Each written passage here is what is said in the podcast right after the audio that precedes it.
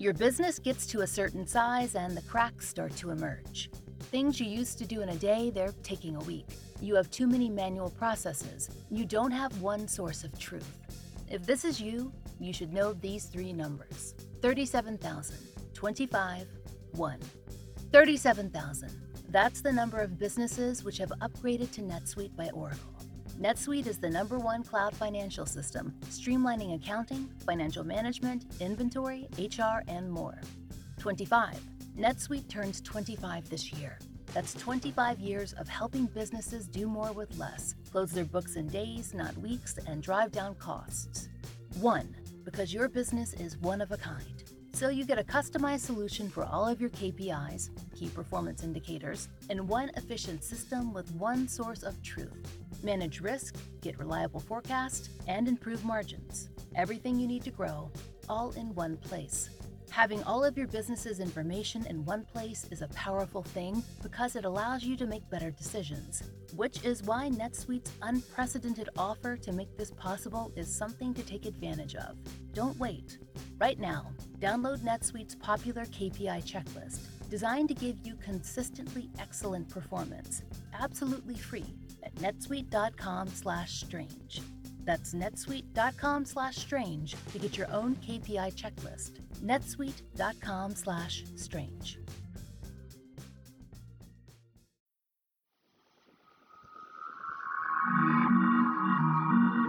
I'm Laura Norton, and this is One Strange Thing, the show where we search the nation's news archives for stories that can't quite be explained.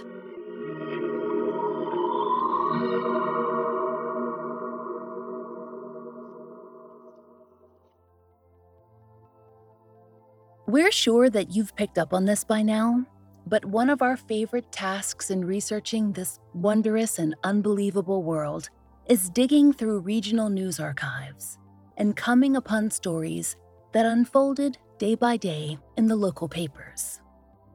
We like to imagine small town Americans sitting at their breakfast tables, coffee in hand, scanning the columns for updates on, say, the Sasquatch who'd been terrorizing the local elementary school.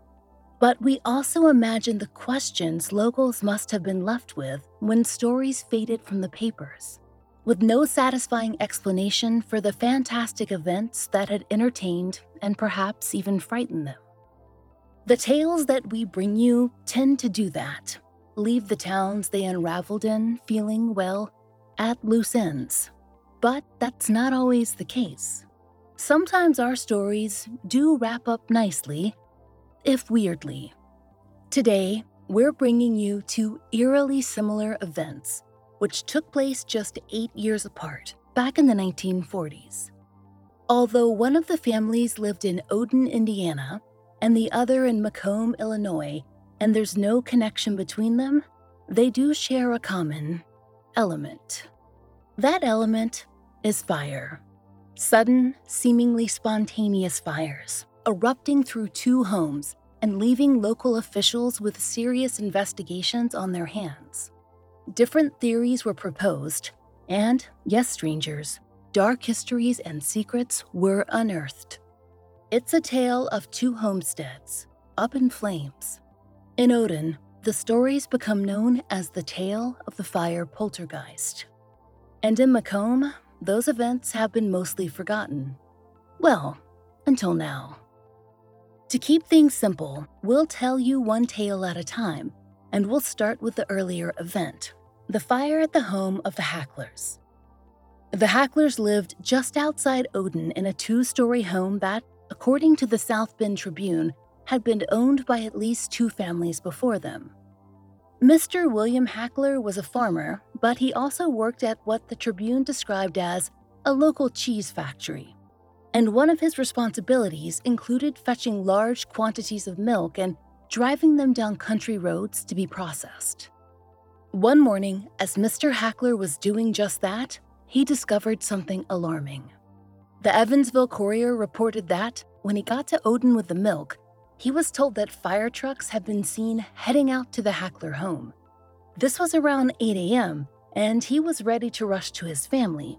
But news soon arrived that the fire had been small, so he told the courier he decided to finish his route. And that turned out to be a mistake. Here's what happened while William Hackler was out collecting the milk. His family, who'd been living in the home without incident for about a year, were doing their morning chores. According to the Evansville Courier, his daughter, Dorothy, was upstairs when she spotted what would become the first of many fires.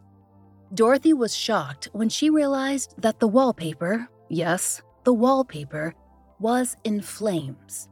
It was a small patch of flames, but let's be honest, that would be disconcerting for anyone, no matter the square footage.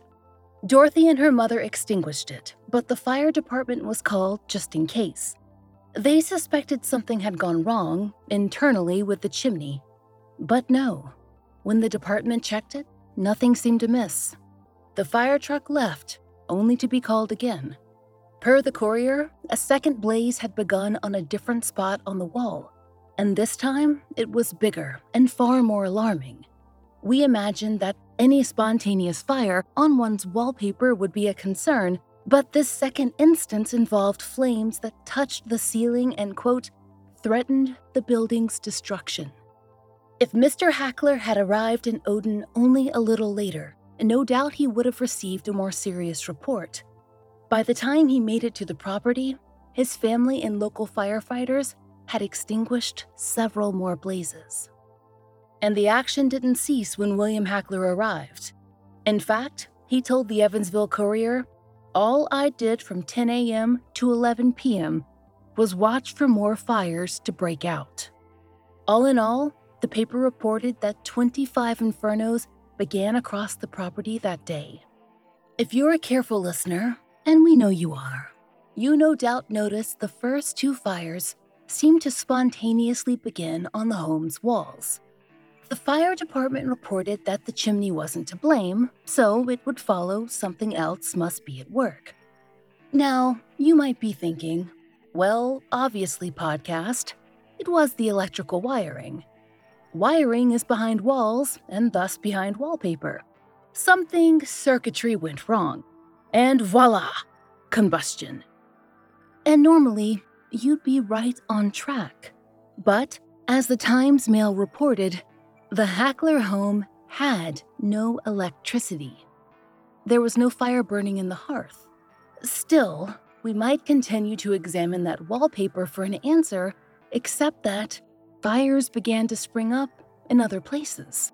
Spots where sparks just didn't make sense. According to the South Bend Tribune, papers that were stored under a mattress don't ask us about that one, we have no idea why they were there caught mysteriously ablaze. Then it was the home's weatherboards. And then, per the Evansville Courier, a calendar on the wall.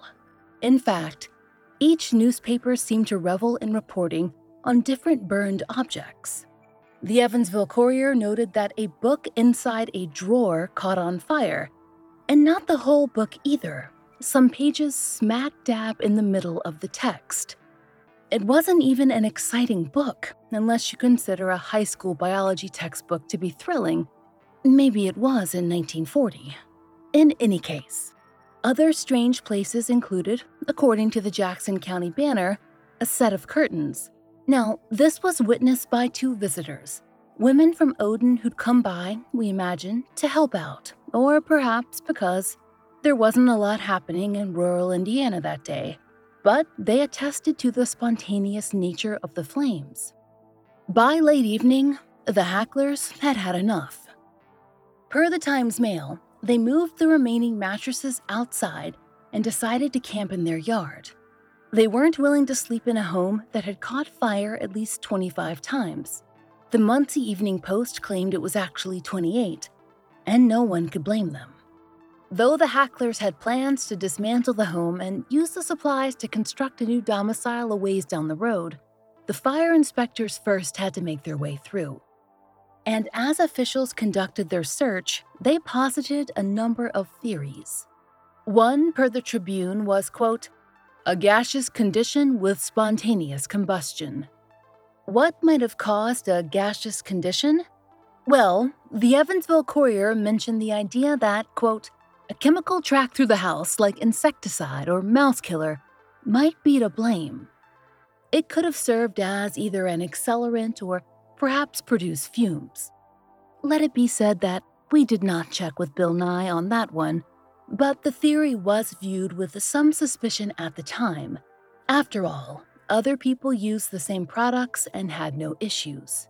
The Jacksonville Banner, another paper, was surprisingly sarcastic when they wrote the following about another theory. Quote, One reason advanced is that lightning rods became charged, no one can explain how, and caused nails in the house to become hot, no one can explain that either. Apparently, the lack of lightning that day was a major plot hole for the reporters.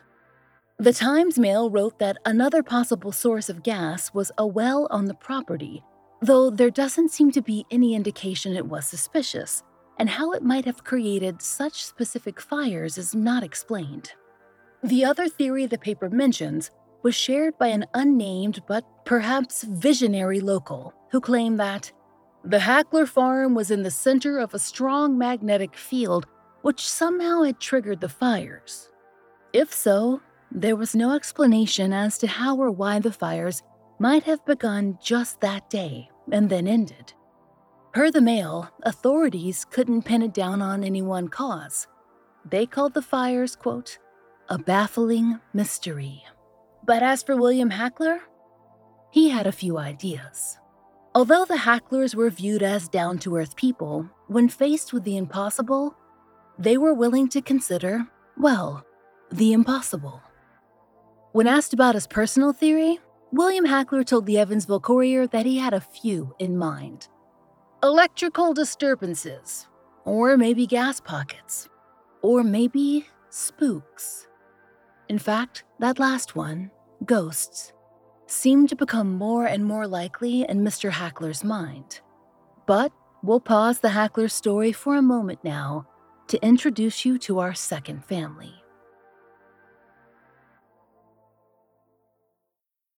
Hey there, strangers. I want to tell you about a podcast that I think you'll like. It's called The Dead Files from Travel Channel.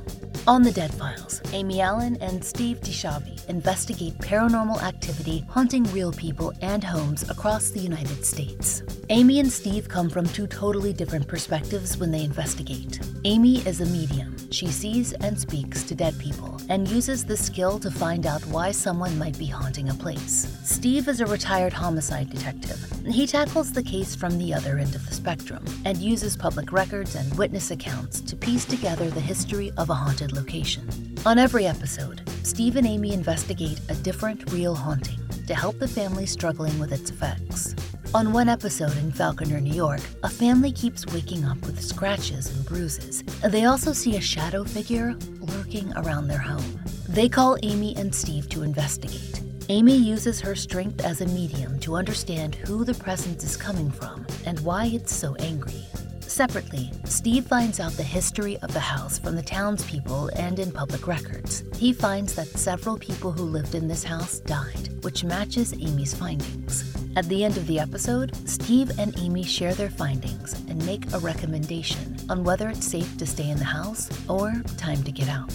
There are so many crazy stories on the Dead Files, and what's interesting about Amy and Steve is that they investigate the hauntings from two totally different perspectives. Really, this is the perfect podcast for fans of One Strange Thing. All the paranormal activity that you love and the great research that you've come to rely on.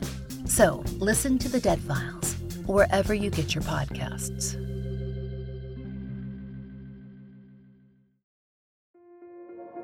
This episode is brought to you by Kia's first three row, all electric SUV, the Kia EV9, with available all wheel drive and seating for up to seven adults. With 0 to 60 speed that thrills you one minute and available lounge seats that unwind you the next. Visit kia.com slash EV9 to learn more. Ask your Kia dealer for availability. No system, no matter how advanced, can compensate for all driver error and or driving conditions. Always drive safely.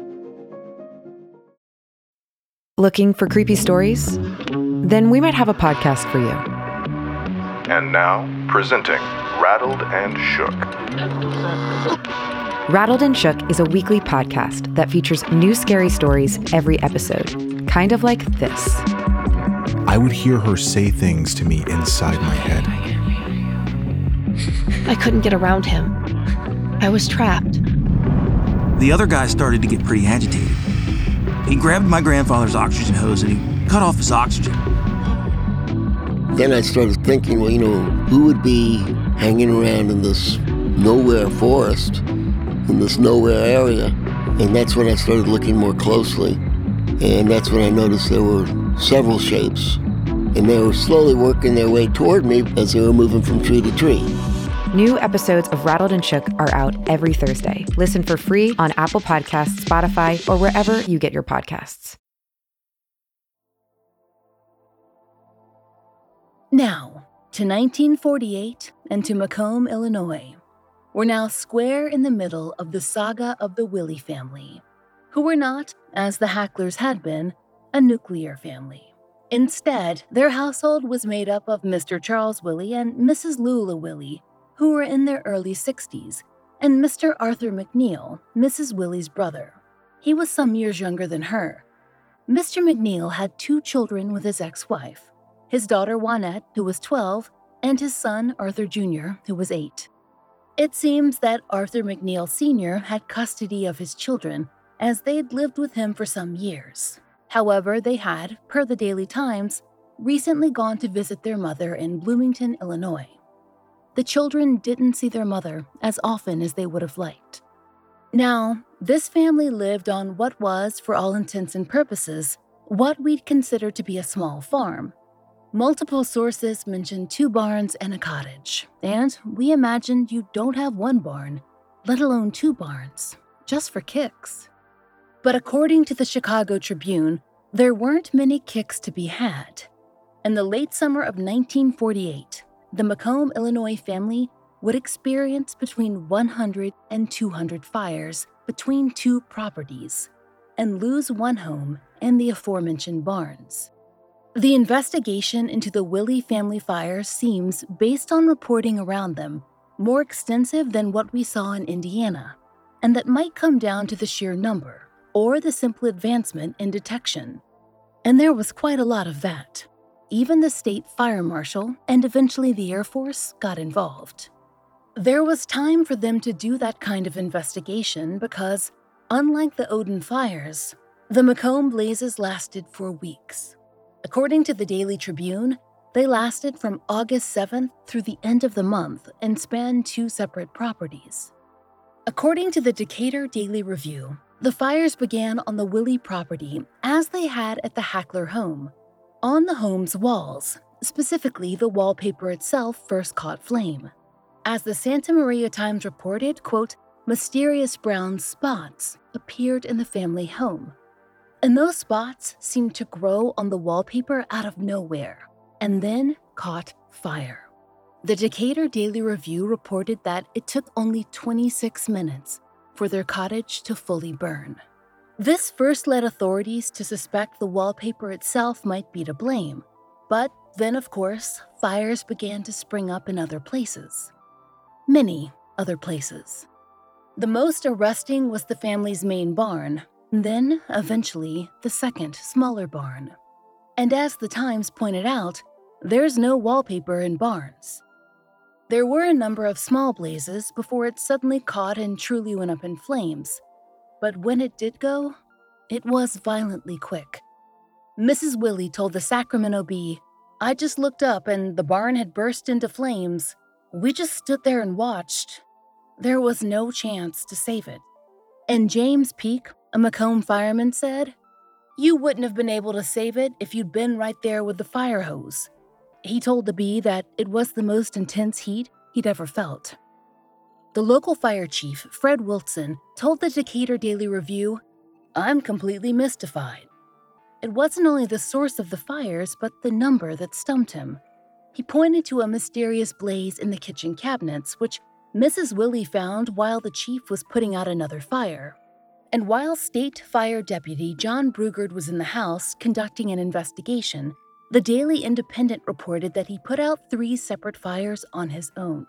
There were a dizzying number of officials quoted in the papers during the weeks the investigation went on, and many of them began to theorize as to what might be causing these sudden, violent blazes.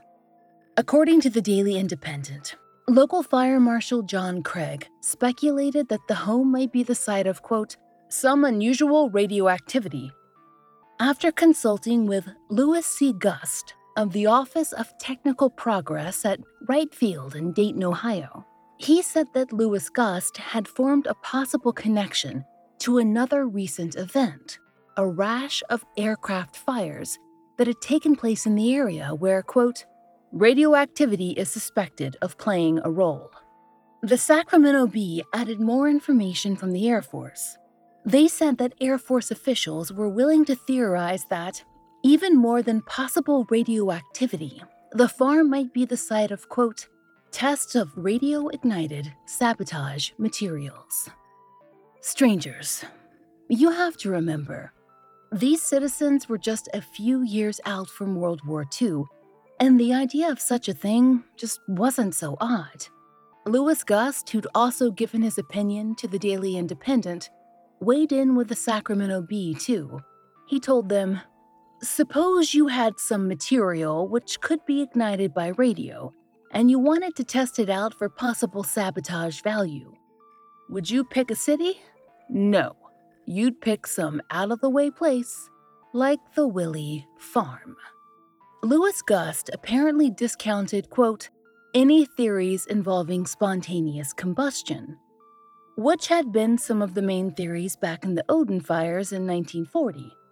This included those nasty gases, especially those created by products like insecticide, or perhaps those gaseous wells. Why was the Air Force interested in fires taking place in a rural area of Illinois? Perhaps it was simply the scope of the thing. As Louis Gust told the Sacramento Bee, it's our business to investigate such matters. Ordinarily, we wouldn't go so far afield, but the situation in Macomb was just too unusual to ignore. The Bee added that many tests were being conducted at the Macomb homestead, including sampling done by, quote, National Board of Fire Underwriters and the University of Illinois, and state officials. They were examining the remains of the five room cottage and even the earth the buildings had stood on. Meanwhile, the Bee reported that the Willey and McNeil families were living in a tent in their front yard. They'd been using a milking shed in the second barn as a makeshift dining room, at least for a while. But that obviously hadn't lasted, as, well, it burned down.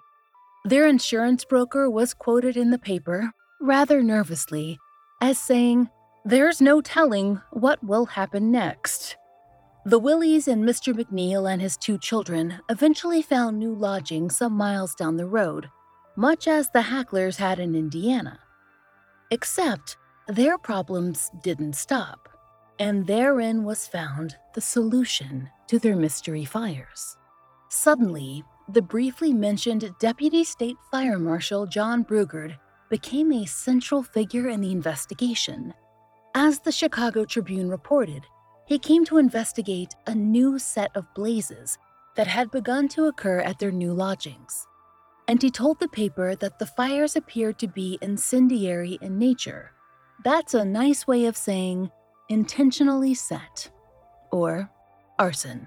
He told the paper that he'd have answers soon, and answers John Brugard did, in fact, find.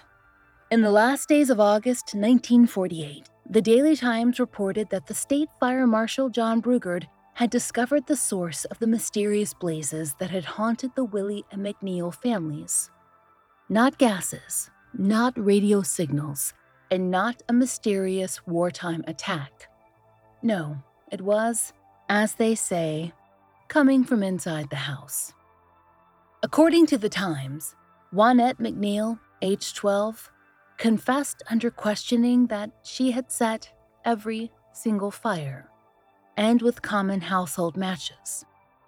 When asked why, she told investigators that she was tired of living in rural Macomb. She wanted to go stay with her mother in Bloomington. She had enjoyed her visit there and wanted to make it a permanent situation. As far as we can tell, Juanette was not charged for the fires, though she did undergo psychiatric evaluation, and she was given over into the custody of an aunt, at least temporarily. And her mother told papers that she was sure she could get custody of both children eventually, full time.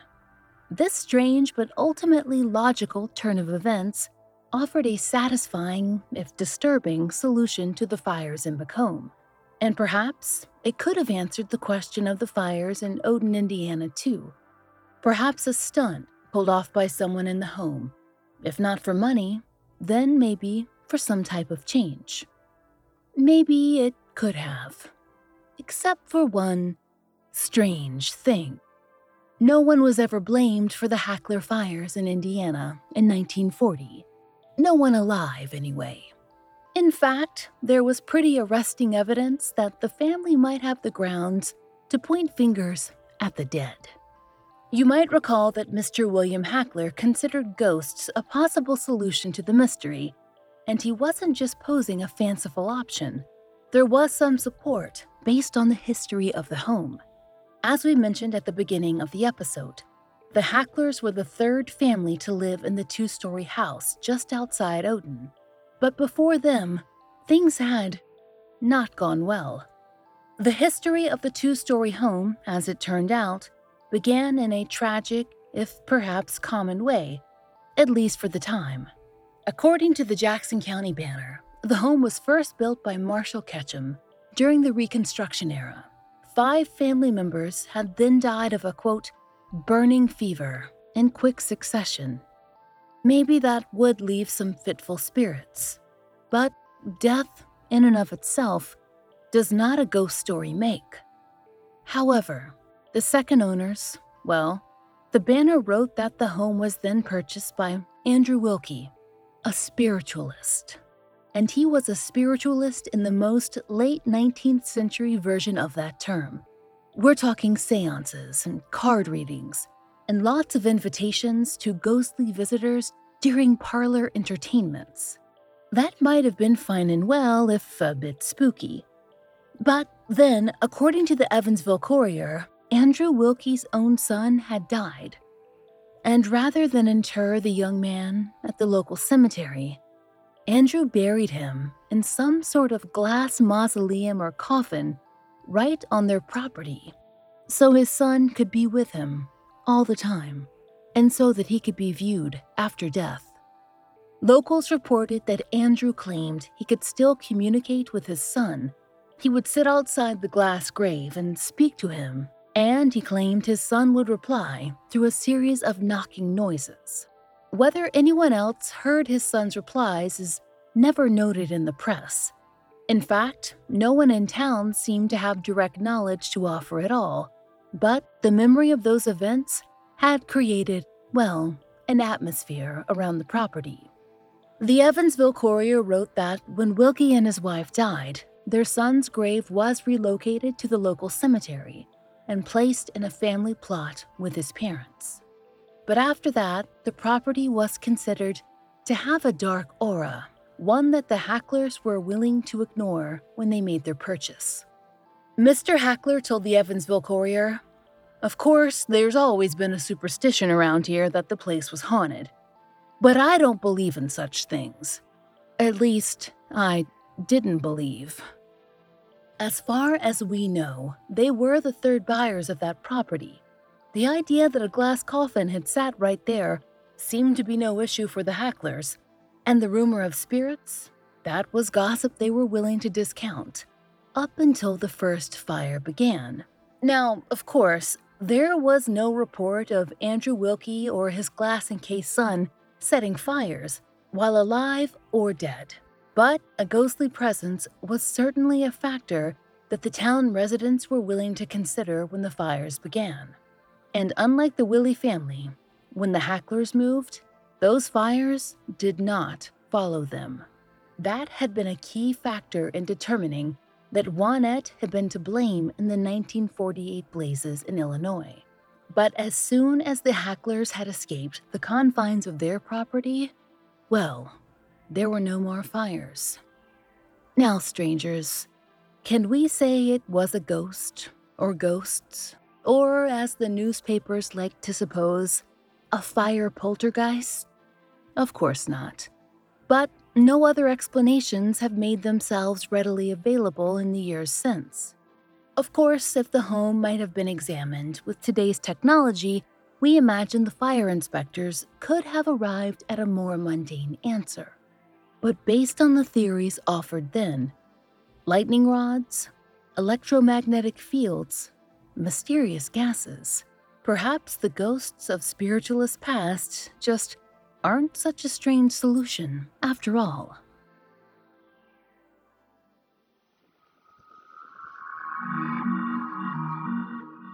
We hope you'll join us next time for another real life story from the fine print of America's local papers. From the lives of regular people, just like you and me, except for one strange thing.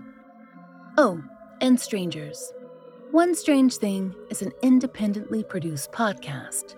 To support the show and to hear more of the entirely true and enticingly peculiar, join us over on Patreon. There, you'll get ad free early releases of our regular episodes, full length bonus episodes, blogs, and monthly live streams, all for $5 a month. We hope you'll check it out. There's a link in the show notes.